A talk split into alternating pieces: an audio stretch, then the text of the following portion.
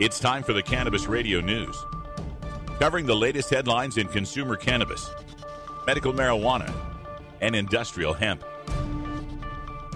Cannabis Radio News is now available exclusively at cannabisradio.com. Now, your marijuana headlines in 4 minutes and 20 seconds. This is Cannabis Radio News. This is your Cannabis Radio News for Friday, December 18th, 2015. The U.S. Postal Service says it's illegal to mail materials containing advertising for marijuana products, even in states that have legalized the federally controlled substance. The policy statement released this week comes in response to a letter from Oregon's congressional delegation asking the service to clarify its policy on the issue. In November, a memo distributed in the Portland Postal District said it was unlawful for newspaper outlets to run marijuana ads and use the U.S. mail for delivery. The memo caused confusion among publishers whose newspapers have published ads for dispensaries and manufacturers in the region. Thomas Marshall, Executive Vice President and General Counsel of the Postal Service, wrote in a letter to the delegation, quote, Advertisements for the sale of marijuana are non-mailable, end quote. That's because under the Federal Controlled Substances Act, marijuana sale is prohibited, he said.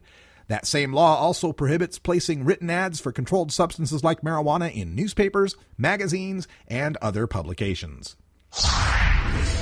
The Massachusetts Secretary of State's office today certified 70,739 signatures submitted by the Campaign to Regulate Marijuana Like Alcohol, clearing the way for the petition to move forward toward the 2016 state ballot. The petition will now be transmitted to the Massachusetts legislature. If the legislature does not adopt the measure, initiative backers must collect 10,792 additional signatures in June 2016 to place the initiative on the November 2016 ballot.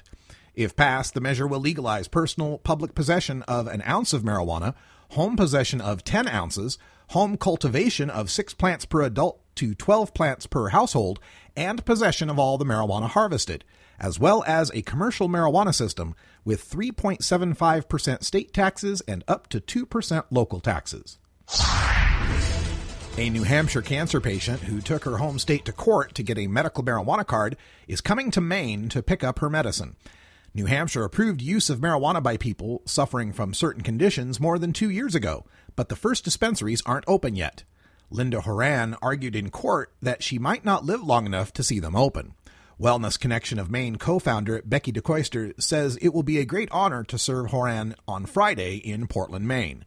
New Hampshire Public Radio reports the New Hampshire Attorney General is advising the state's Department of Health and Human Services to start issuing medical marijuana ID cards to eligible patients. New Hampshire Public Radio reports the state health department has received about 70 applications. Members of the Confederated Tribes of Warm Springs have approved a plan to build a facility to grow marijuana on their reservation in central Oregon and sell it at tribe owned stores outside the reservation. Vote comes a year after a U.S. Department of Justice policy indicated tribes could grow and sell pot under the same guidelines as states that opt to legalize.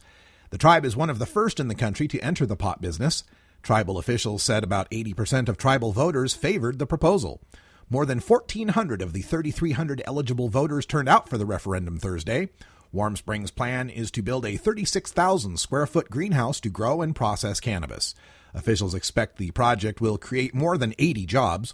Net revenue from the three proposed tribal owned retail stores in the Portland and Bend areas would top $26 million annually.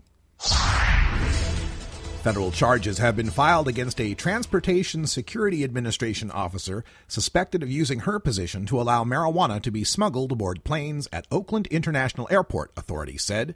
Kiana Scott Clark, age 28 of San Mateo, was arrested Wednesday on a federal grand jury indictment charging her with conspiring to distribute controlled substances and conspiring to defraud the United States by obstructing, impeding, and interfering with aviation security functions of the TSA.